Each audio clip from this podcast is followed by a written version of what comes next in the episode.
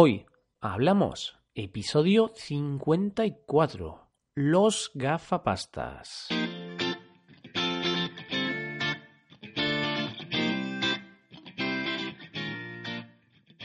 Bienvenidos a Hoy Hablamos, el podcast para aprender español cada día. Mm, Ya lo sabéis, publicamos nuestro podcast de lunes a viernes. Podéis escucharlo en iTunes, Stitcher o en nuestra página web hoyhablamos.com.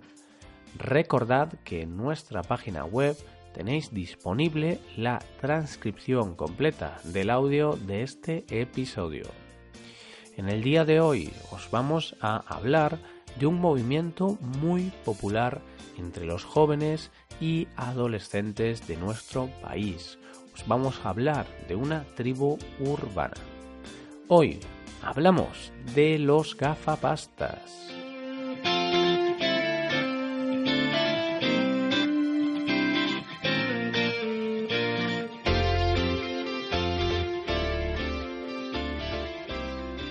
En este episodio os queremos hablar de los gafapastas. Quizás esta palabra no te suene mucho o te sea más familiar el término hipster o indie. Te estoy hablando de una cultura alternativa muy popular en España en los últimos años.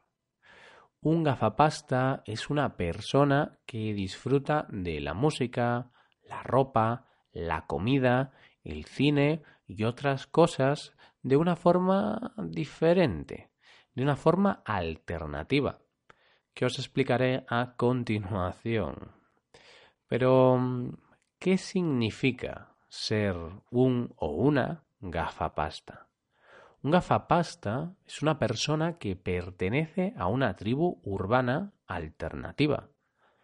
El hecho de pertenecer a una tribu urbana hace que se compartan unas características propias. De esta manera, estas características le van a dar a esta persona una identidad, algo en común con las mismas personas de esa tribu o de ese grupo. Un gafapasta va a tener algunas características reconocibles. A ver, es cierto que cada persona tiene su estilo único y personal, pero hay algunas cosas comunes entre ellos. Normalmente los gafapastas o hipsters tienen menos de 35 años, son delgados, atractivos y viven en ciudades. Bueno, digo lo de atractivo, pero bueno, ya se sabe. Al fin y al cabo, el atractivo es algo muy subjetivo, muy personal. Si vives en alguna ciudad, seguro que ves a este tipo de personas a diario. Como no puede ser de otra manera, la estética, es decir, la apariencia y la forma de vestir, dicen mucho de esas personas. Así que, ¿cómo se puede reconocer a un gafapasta? En este caso, se puede diferenciar entre un hombre y una mujer. Normalmente, un hombre suele vestir pantalones ajustados, una camisa de cuadros, sí, sí, al estilo leñador de toda la vida, y un gorro y una bufanda, haga frío o haga calor. Como se suele decir, para presumir hace falta sufrir. También podrás reconocerlo por su larga barba, aunque otros hombres prefieren dejarse bigote. Es cierto que los hombres con bigote no son tan numerosos como los que llevan barba. En cambio, podrás reconocer a una mujer gafapasta o hipster por un similar estilo al del hombre y por el uso de distintos accesorios como collares, bolsillos o anillos. Tanto hombres como mujeres comparten sus gustos por las gafas, los tatuajes y los piercings. Sería extraño que veas a un hipster y no cumpla algunos de estos requisitos. Precisamente el término gafapasta está relacionado con eso de llevar gafas. Y no unas gafas cualquiera, sino unas gafas grandes y de pasta, el material típico que se utiliza para este tipo de gafas. Ahora bien, esto de la apariencia es tan solo una de las cosas que identifican a un o a una gafapasta.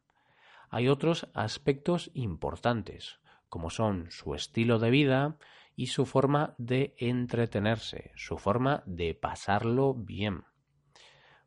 Por lo que respecta a su estilo de vida, un gafapasta respeta al medio ambiente e intenta cuidar lo que come.